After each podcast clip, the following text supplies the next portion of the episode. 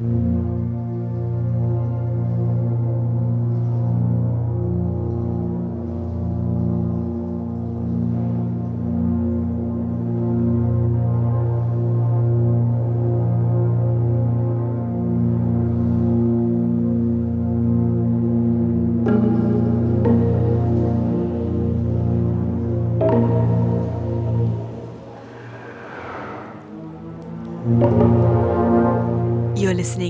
Resident Advisors Exchange. I'm Martha. Thank you for being with us. This week, I'm here to share with you my conversation with Lafawndah. This record was, I literally just felt like a funnel to something that just, it just chose me. It had, it had to go through me. I just uh, let it happen. And I really felt that. And the only credit I can take is that I said yes for it to come through me. That's it. Lafawndah grew up in the suburbs of Paris. Parts of her practice include production, directing, and songwriting. Lafawndah's new release, The Fifth Season, is out now. Elemental, emotional, and uncannily fitting for the moment in time we're living through right now, this record explores science fiction, friendship, collaboration, and cinematic storytelling. I hope you'll enjoy hearing these incredibly insightful words from Lafawndah as a companion to your listening experience of the LP. We spoke about world building, communicating profound joy through music, and songwriting in French for the first time.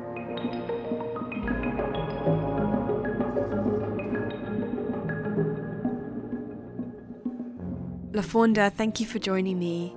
Um, we're going to spend some time getting to know you this afternoon, but if you don't mind, I would love it if you would take us all the way back and share with us your earliest memory connected to sound or music. Mm. Thanks for having me. Um, actually, I've I've um, I don't know if you're familiar with this uh, kind of like therapy that you know the filmmaker Jodorowsky put. Um, he kind of kind of created this therapy that where you basically mm, go back to uh, the womb. So I would say, and I've I've um, I would say I would say the first memory is the first music I heard when I was in before I was born which was um, Stevie Wonder. I just have that's probably the earliest memory. Wow, that's incredible. Yeah, it's like a it's a pretty incredible method where you go back to like there and then through like the birth and stuff, so you get to access some um, really early memories. But um, yeah, Stevie Wonder is the first sound that I remember. Mm. How recently did you try that therapy? Um, maybe like five, six years ago. Amazing. Mm-hmm.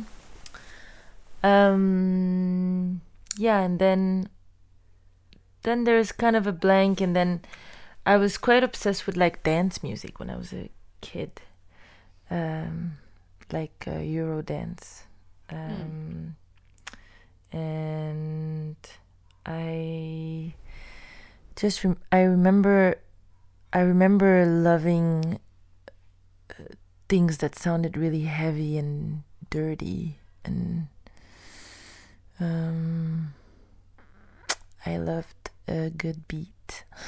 mm. How did you get your hands on that Euro dance music? Um, I just I, it was like a birthday gift when I was like I don't remember, but um, it was a gift.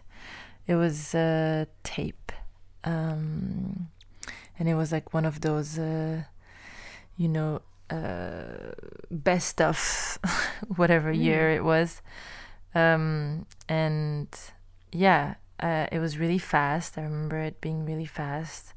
I remember it that there was singing at the same time that there was dancing. Um, and I remember that the sound were really I don't know, kind of dirty. Mm.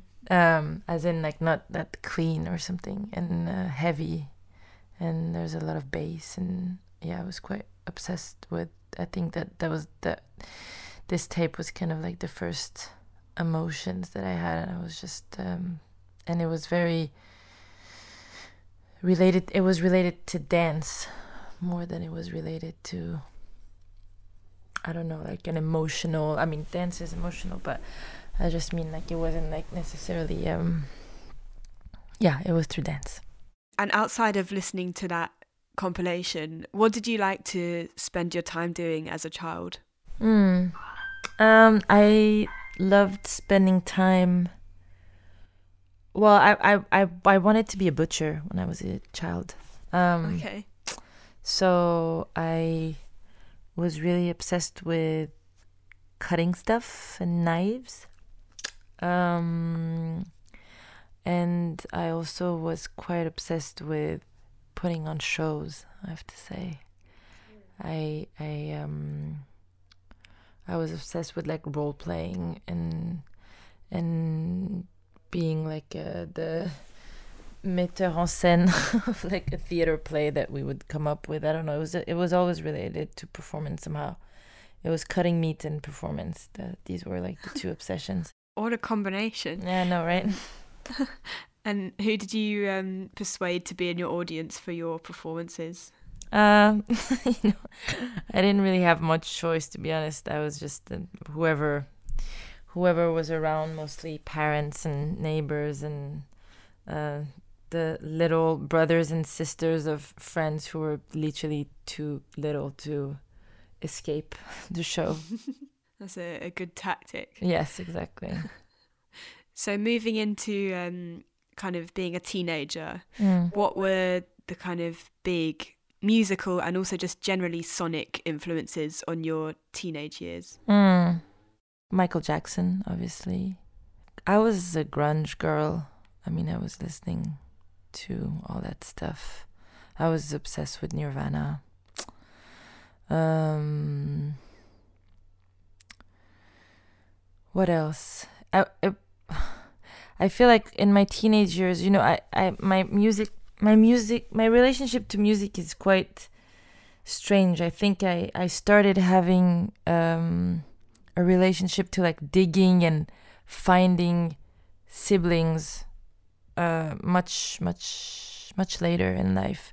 When I was a Mm. teenager, I was you know I didn't I didn't really have like any kind of like role model that was like my age or a little bit older like the, to kind of like have an entry door really to like cool stuff i had my cousin in a way that's kind of how i got into like grunge as well and but um it was i was i was actually in musical school and i was i was listening to classical music through all my i wasn't i don't know i was never really fully like current or something Mm. I was I was just listening to classical music because that was what I was playing and that's kind of what I was obsessing with and that's the school I was going to so I was kind of like a digger in the classical world and like I I and then the rest of it was kind of like radio music. I wasn't like um and the radio was well it depends on which radio but I was I was listening to a lot of like yeah sad white girl 90s music a lot of like Alanis Morissette a lot of you know that kind of stuff and then a lot of grunge um and yeah I, I i didn't i didn't feel like i don't know. I didn't feel connected in in music in the sense that i feel like sometimes when you're a teenager it's also a a way for you to find relatable people that experience relatable stuff. I don't I, that that was not really my experience that came in my life much later. I feel like in the teenagers it was quite an isolated time for me and i was just being uh, out of place and out of time for the most part Mm. Were you in Paris as a teenager? i was in the suburbs yeah Okay. And um, I'm just curious to know if there's any particular sounds or like city sounds that stand out in your memory around that period. Um, no, I can't really think of anything during teenage years, but I, I, I, I, um, I lived in Iran with my mom at some point, um, when I was a child, and I, and it was during the war, and I have memories of that. I have memories of, um, sirens and stuff.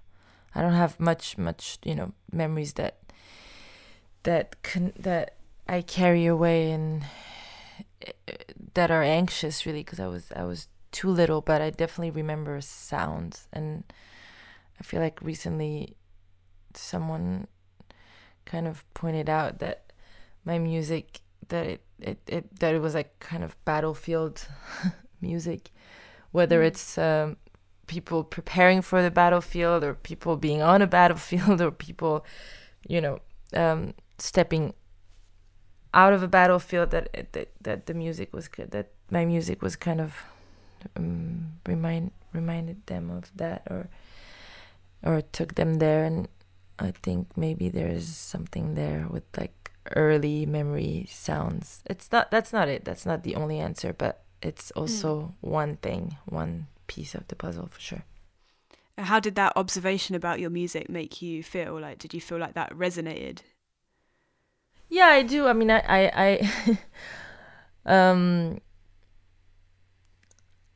I, I don't promote war, but I definitely feel like battle. The the battlefield is like a feeling um, mm. that you can, you know, be a bit not not necessarily literal about, um, and uh, fighting or overcoming or gathering or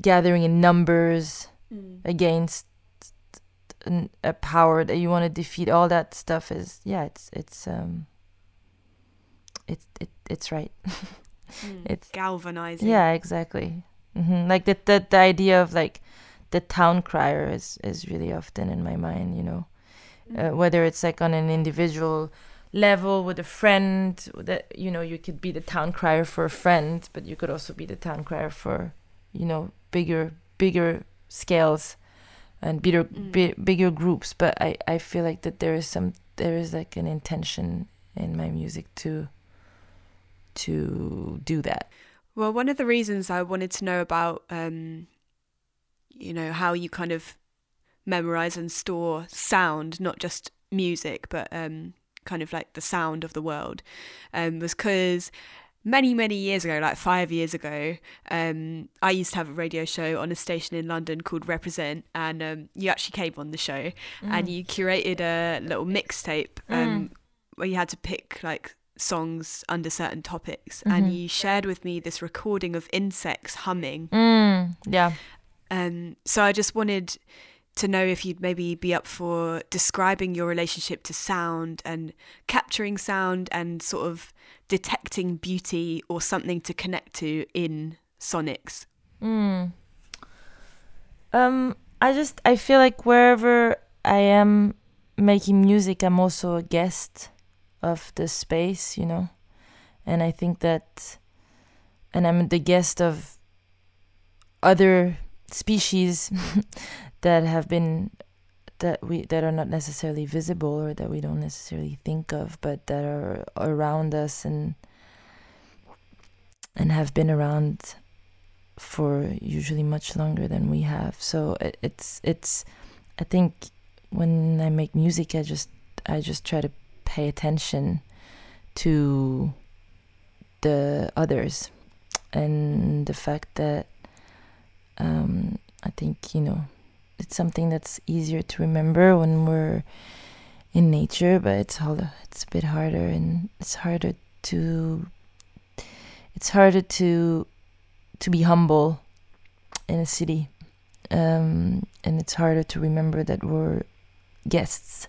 And I think that my maybe the relationship with collecting the sounds um, is also a moment of humility where you just pay attention in that moment also in, in a moment where you're about to say something or create something or communicate something through music it's um, a way to yeah just remind myself and maybe remind others of the scale of things Mm. and where we where we sit as humans. So mm that's that's usually how I think about the sound ar- around me. It's just a moment where you pay attention, you pause and you pay attention, and you pay homage also in some way or respect um, to the the things around.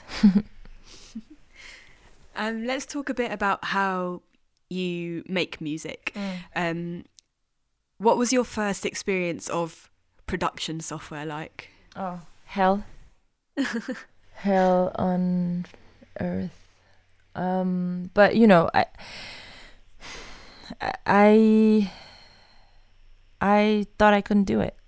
You know, I, I, I thought I couldn't do it, and um, I had this idea in in my well, I, I didn't, I didn't really grow up with examples Mm. um, so I think, you know, uh, I think representation is not uh, the end goal, but I that's also where it, it, it but it's also necessary for that reason. And I and I I was like many other, you know, many other women that I've met since since my first experience. I've had this constructed idea that um, I wanted that there I had I had clear ideas about composition, sound, and um, I I knew what I wanted. But and because of that, and or the story that I was telling myself is that because I had this very clear idea and I wanted something that in my mind was quite complex. I was like, I'm, I'm I if I start producing, I'm gonna be shit and it's gonna be i'm gonna only be able to execute really simple stuff and the simple stuff are not really enticing for me to want to sing on it. So i should just refer to people um, who have more experience so that we can be at the level that i want to that i imagine in my head.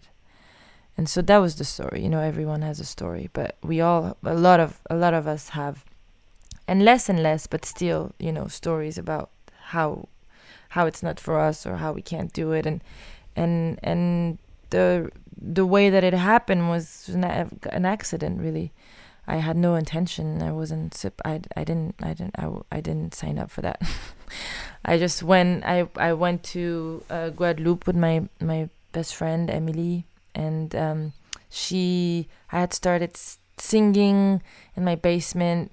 And sh- at the same time she had started um, to make music on GarageBand, and I was just kind of going in circles. I, I it was like a very you know the beginning of me making music was a very lonely and isolated time where I had I had made the decision. I I, I knew I had to I owed that to myself to to commit but I also didn't know where to start. I didn't I didn't have I was I didn't have any musician friends. I didn't I didn't I just I had no idea how to start. Um, and it's a really it's important to talk about this because I feel like I don't know, I feel like when we rewrite our histories, we're just like and this happened and that happened, but it's like no, but how did it actually happen? You know, how do you go from, you know, not doing it to doing it. Um and you know some people have known this for uh, from a really young age and have surrounded themselves and so it just flows naturally but also it's not always the case and it just really wasn't for for me. Um and basically my my my girlfriend was like just seeing the despair and the solitude and she was like I, I think that instead of you know sending stuff to people randomly on the internet we should i'm gonna produce your i'm gonna produce songs for you and then you're gonna be able to show the world what it is that you want to do you know and then you're gonna there's gonna be a basis for the conversations you're trying to have. So this is this was the premise of the trip was that she was gonna produce and that i was gonna sing.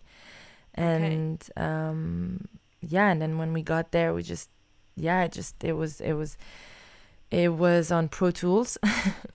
it was like a really old version of Pro Tools because we were staying with this uh, old, um, older Zouk producer who had a stu- studio. Literally, I don't think he had stepped foot in that studio since the 80s because he was obsessed with making techno on his iPad, and the and the the studio was like dusty as fuck. And pro- I don't remember which version of Pro Tools it was, but it was like very you know, and also no one really makes produces on Pro Tools. Pro, Pro Tools is amazing for tracking and mixing, and mm. it's a, it's not a very intuitive um, way of making music. So we, you know, we I think sh- we were kind of expecting some kind of help or support from him or technical support at least to, to like get us or at least get my friend over the hump and when we got there it, it just became really it just became clear quickly that the way that he was thinking about music was so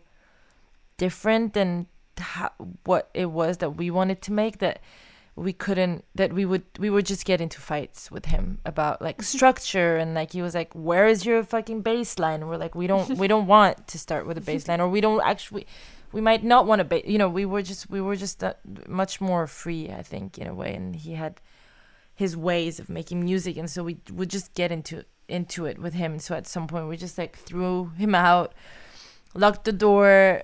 Um i mean bless him. He was he was you know he he i mean he he let us stay in his house. He let us use his studio. There was nothing like bad about it but it was just it just was incompatible in like the the creativity part. And we just we just locked ourselves down and then we just started figuring out Pro Tools and um, and I and we would take turns because she was going crazy. So we I just I just got my hands dirty kind of by by having no other choice. And you know I I I always say that the psychological hump is so much bigger than the technical one. Um, mm.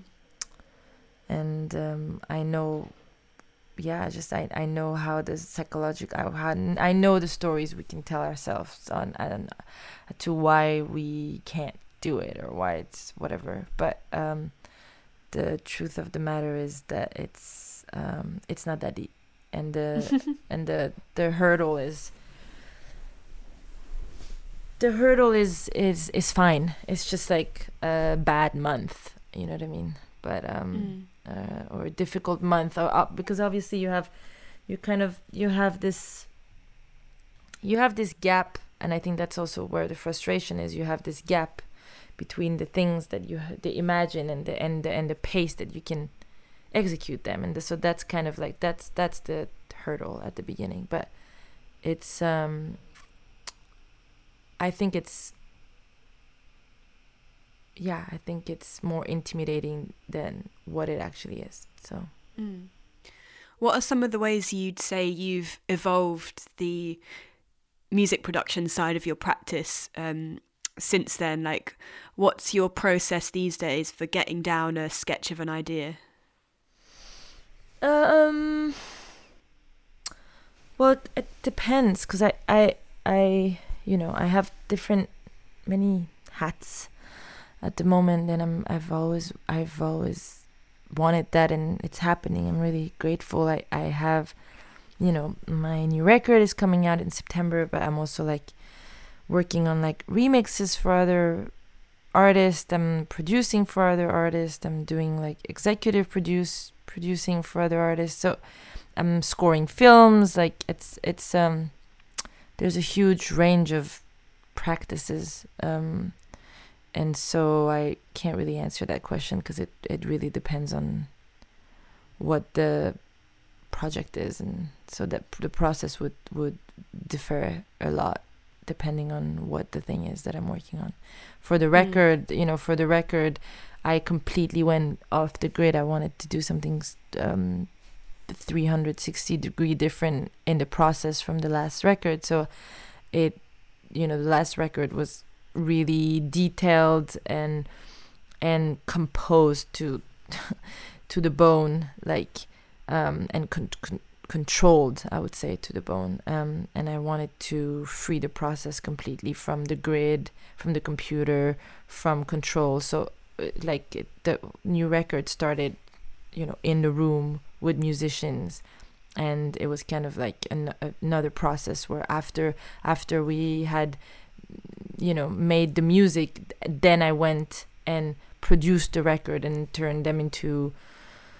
Um, songs and you know kind of tried to arrange them but but I also had much less uh, room to do so because it was all live and that's kind of what I wanted that's a very different process than how I would score a film or so it it, it really depends and that's that's kind of I don't I don't want to have a process I don't want to have a way that I do things I I, I find that um I don't like comfort I don't like habits and I don't like comfort. So I, I, I, I need to shake it up. And that's also why it's so cool to be able to have so many different practices so that mm. you can keep evolving and pushing.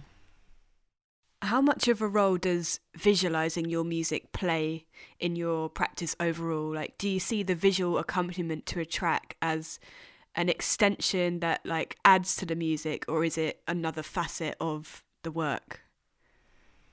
Um,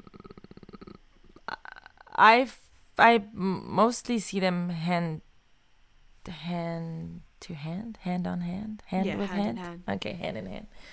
Um, yeah, I, I, it's not there. I don't. There's no, there's no particular order. Sometimes the vis, sometimes the world is there before the sound.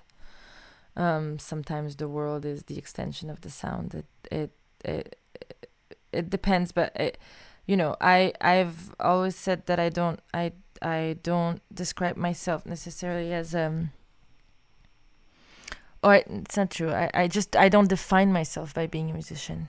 I define my practice as being a communicator um, and maybe a town crier, and so it takes the shape of music.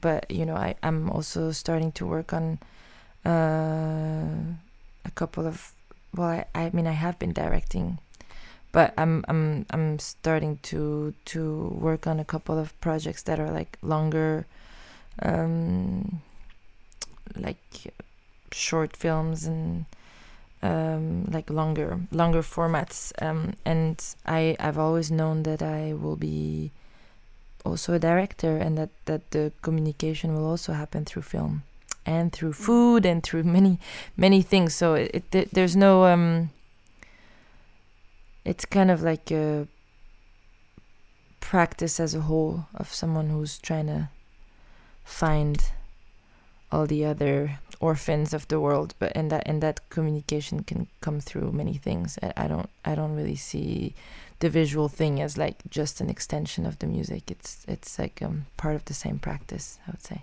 Yeah. Was there a particular visual or just a piece of film or something that you saw that um, made you feel like directing would be a part of what you ent- eventually end up um, creating? I mean, many. You are you asking me what my favorite film is, or because I, I mean, it's I, I yeah. I mean, I, I, I, I, I'm I watch more movies than I listen to music. I don't listen. I don't listen to music really too much. I make it. Um, and I I might be the musician who's listened to the least music that I know of. Wow. Um, and you know, in some ways, it's I don't know. It's good and bad. Also, it doesn't it does doesn't matter to be qualified like that. But I th- I think I think sometimes it makes it more uh, difficult, and sometimes it's also a very free. It, I'm also more free than other people mm. who know a lot and um, but it just is what it is. That's been the trajectory. The reason why I've been able to be unapologetic about my how I make it or what I make or how it sounds is is also because um, I haven't listened to a lot of music in my life. I don't listen to music every day, for example, mm. at all. I listen to music when something's brought to my attention and I spend, you know, obsess could spend an obsessive amount of time on like one song that I discover, you know. But I do it almost as a um, it affects me a lot. It's it's it's hard for me to listen to music casually.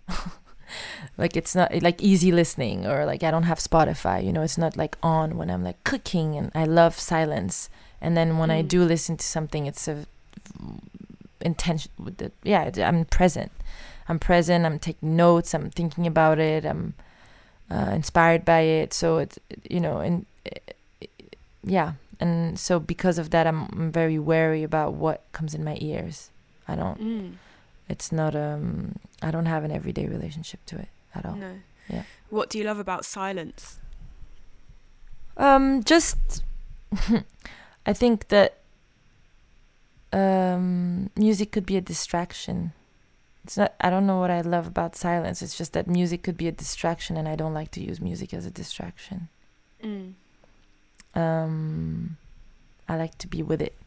And i think that what I, I don't know. I don't know if i love silence particularly. I just i'm not afraid of it i would say. I think a lot of people are scared of it because mm-hmm. of the because then you're really on your own and by yourself and then you think. And i think that a lot of you know music or relationships with music is also made to suppress that. And i that's not just that's just not my relationship with music i guess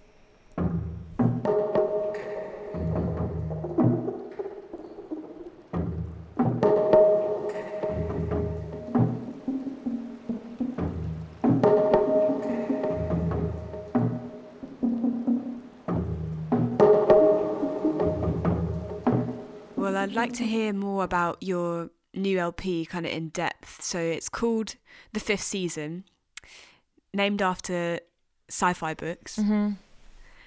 What was it about that series of books that really spoke to you? Um, I'm obsessed with world building. I'm obsessed with world building in every, you know, in movies, in um, in music, in books. Um, and I think that she's just doing such an insane. I've, I've, I've rarely seen that, but I think that the, the the relationship with the book is not that I've read the book. I mean that happened to me before, but that's just not what happened here. Mm. Um, the order of events is that I was reading this book while I was making this record. And um, somehow, I guess I didn't realize until after I finished the record about how they got intertwined.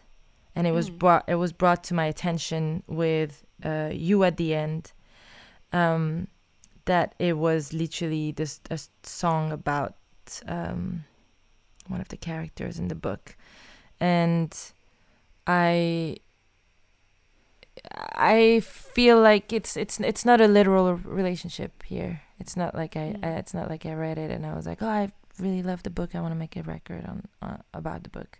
It was they were just happening at the same time, and they infiltrated each other in ways that I thought were quite magical. And um, I also feel like I, I, I titles are really fucking hard.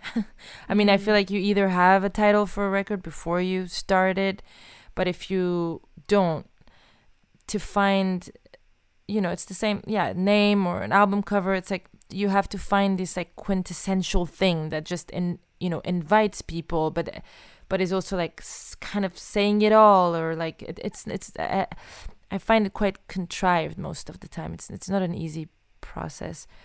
Mm. Um, and I thought that the fifth season was such a beautiful entry door. It was like a door, and it's also kind of like augmented reality because it's like it's not a crazy name, you know. It's uh, so uh, it's not a crazy name about like another planet. It's like there are four seasons. So when you say the fifth season, it's just slightly outside of reality, and a lot of people don't necessarily like get it right away. Actually, and I I love that. You know, it's like it it creeps in you. It's like but then and, and and and it also calls to all your senses. It's like what's the temperature during the f- fifth season? What what do we eat during the fifth season? What's the light? Is there more light? Is there less light? Um how do we dress? How do we you know it, it, like what do we do? It, it it just opens um i just find it i just find it inviting um in the imaginary. I just i i think it's like a beautiful entry door as a, as a title. And then you know i've i've been you know interested in geology for um a long time. And i, I it's like a it's like a whole story about um yeah the earth um stones uh lava like it's all it's kind of all in the world of my sounds like it, it was it was like a perfect um i don't know. It just felt like this whole record fell into place in ways that i'm i'm i'm i have said you know it, the, the thing that's really strange and i don't want to push that t- too much but i also need to talk about it is that I finished the record in December, um, and the fifth season is coronavirus. Literally, I mean, in the book, mm. it's like this t- season that happens that people have to figure out how to survive on like a world scale. Um, and I've said since the beginning of the record, like, you know, when I started working on it, um, and when I finished it, I've said I have not chose to make this record, it just came through me. And it's a very different process than Ancestor Boy, which was all about like, you know, like in the content, of course, but also um, just like the way that I pushed that record onto the world. It was just my will, my story, my words. My it was me. It was all about mm. me, and uh, and this record was I literally just felt like uh funnel to something that just it just chose me. It had, it had to go through me. I just uh, let it happen. And i really felt that. And and then after it was done and during the during the process it's it's all these things that just fell into places and pieces. It's I, I don't i don't know why. It was you know this book came out like five years ago. I don't know why I was reading it now. I don't know why it, there, there's it just fell into place in ways that I find this whole record quite premonitory, like um. It it it it, it announced something that is happening in the world right now, and um mm. and I've I've said that it wasn't me, and I say it again even more now. You know, it's like I haven't you know, it's like I just released a song called Don't Despair two weeks ago. You know, it has a whole special meaning and it was done, you know, in October. um, the timing the timing of this record is it's just right on time and it's not and I take no credit for that. It just um, I just the only credit I can take is that I said yes for it mm. to come through me. That's it. Mm-hmm. You mentioned Don't Despair um, which is a cover of a Beverly Glenn Copeland track. Yes. What does his music mean to you?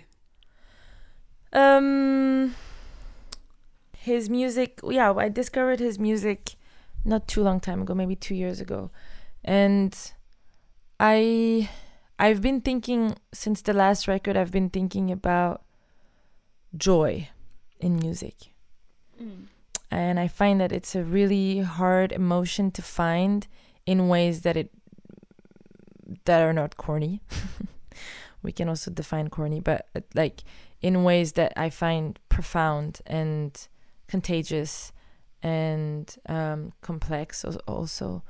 Um, and I feel like Glenn's music is kind of like it just it it it occupies a very specific um, place in the maps of emotions or something and it's it um it's enchanted.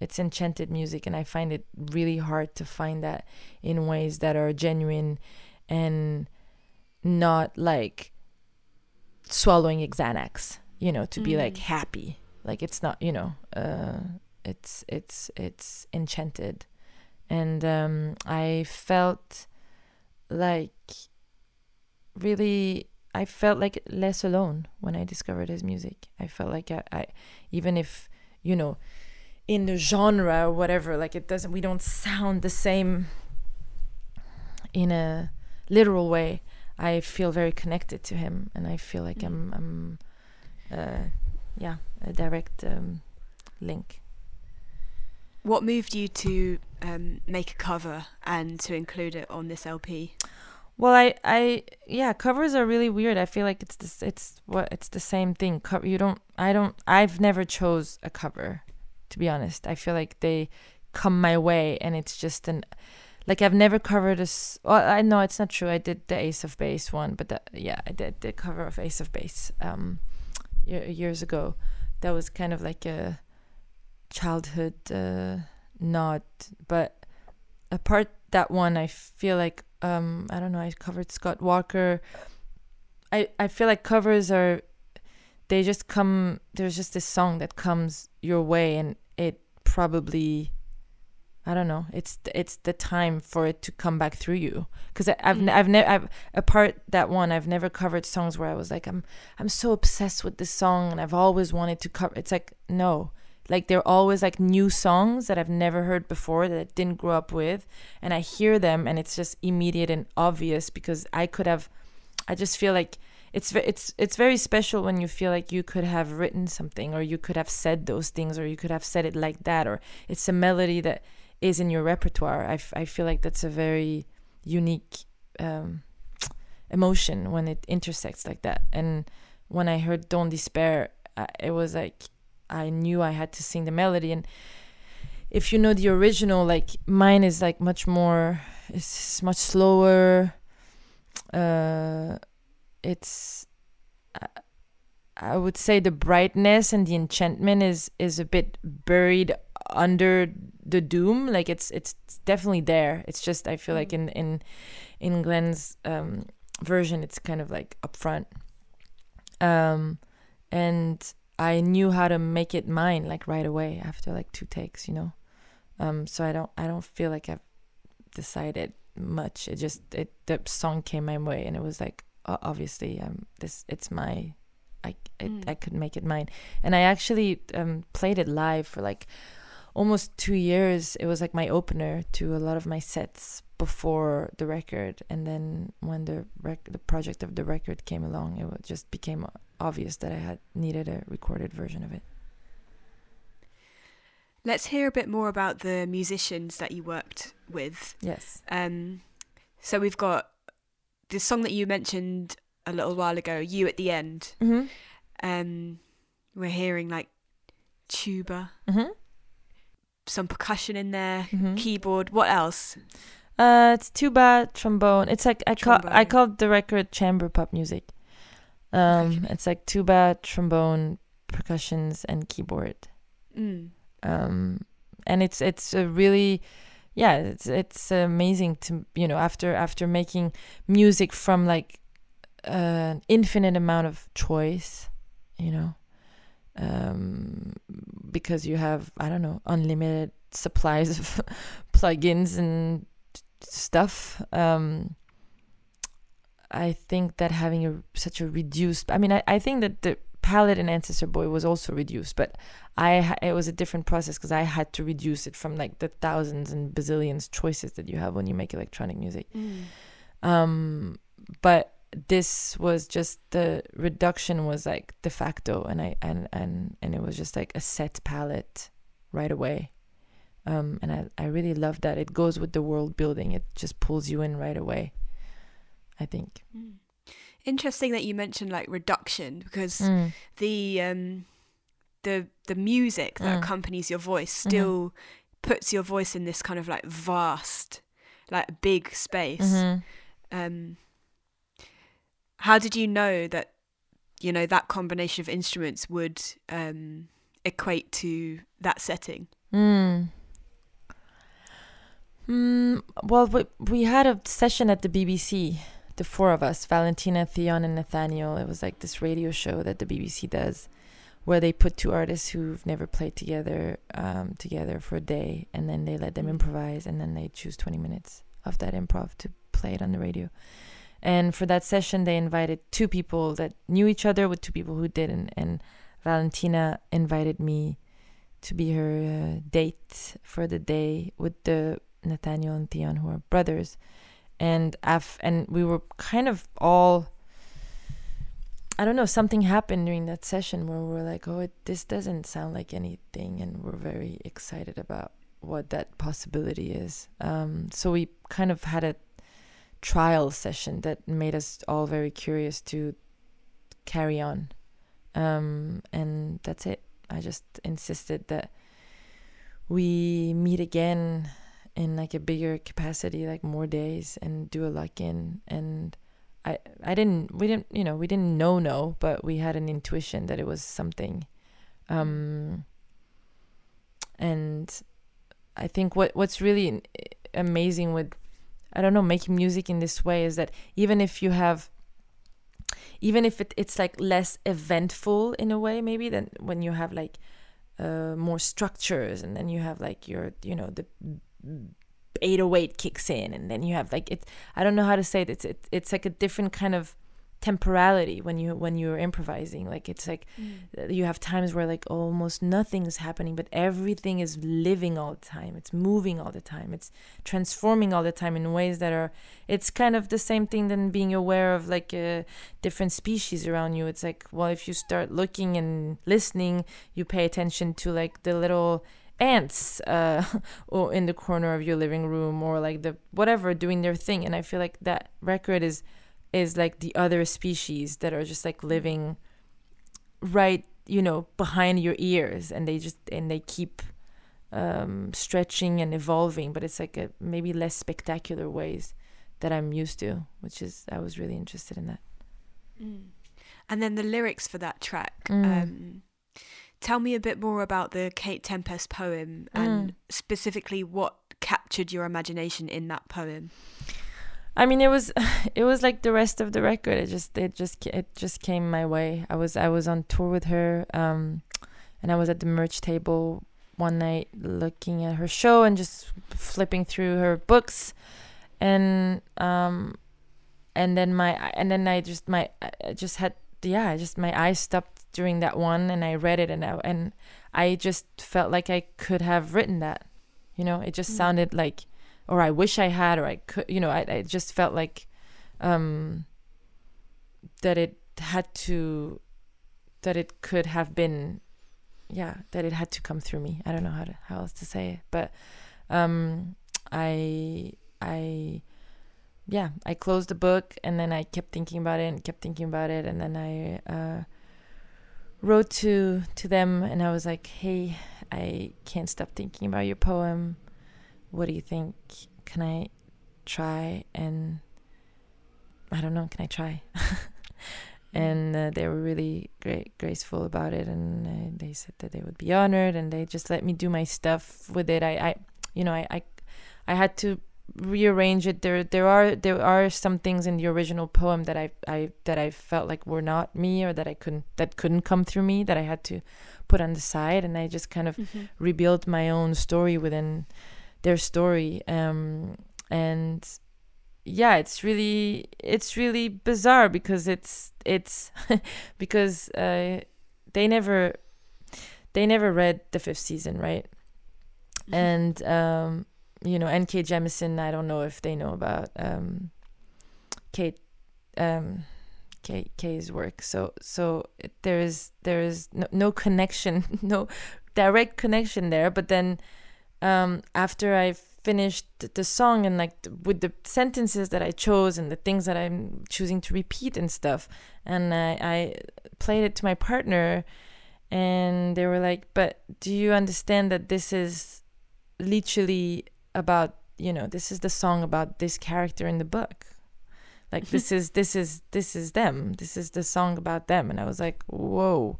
It all but you know so the, the whole record it, it just kept there was and it was all happening at the same time. It's like the the the reading the book like uh listening to um the Lili Boulanger track, uh, meeting Lala. It's it, it all came together in such a effortless way that it, that is the reason why I'm like it's it had it just chose me, and mm. and I'm I'm really honored uh, I could. I could. Let's hear more about working with Lala. Yeah. Um, is that the oh, is that the last track on the record? That's right. Um, Did you write in French for the first time? Yeah, I did.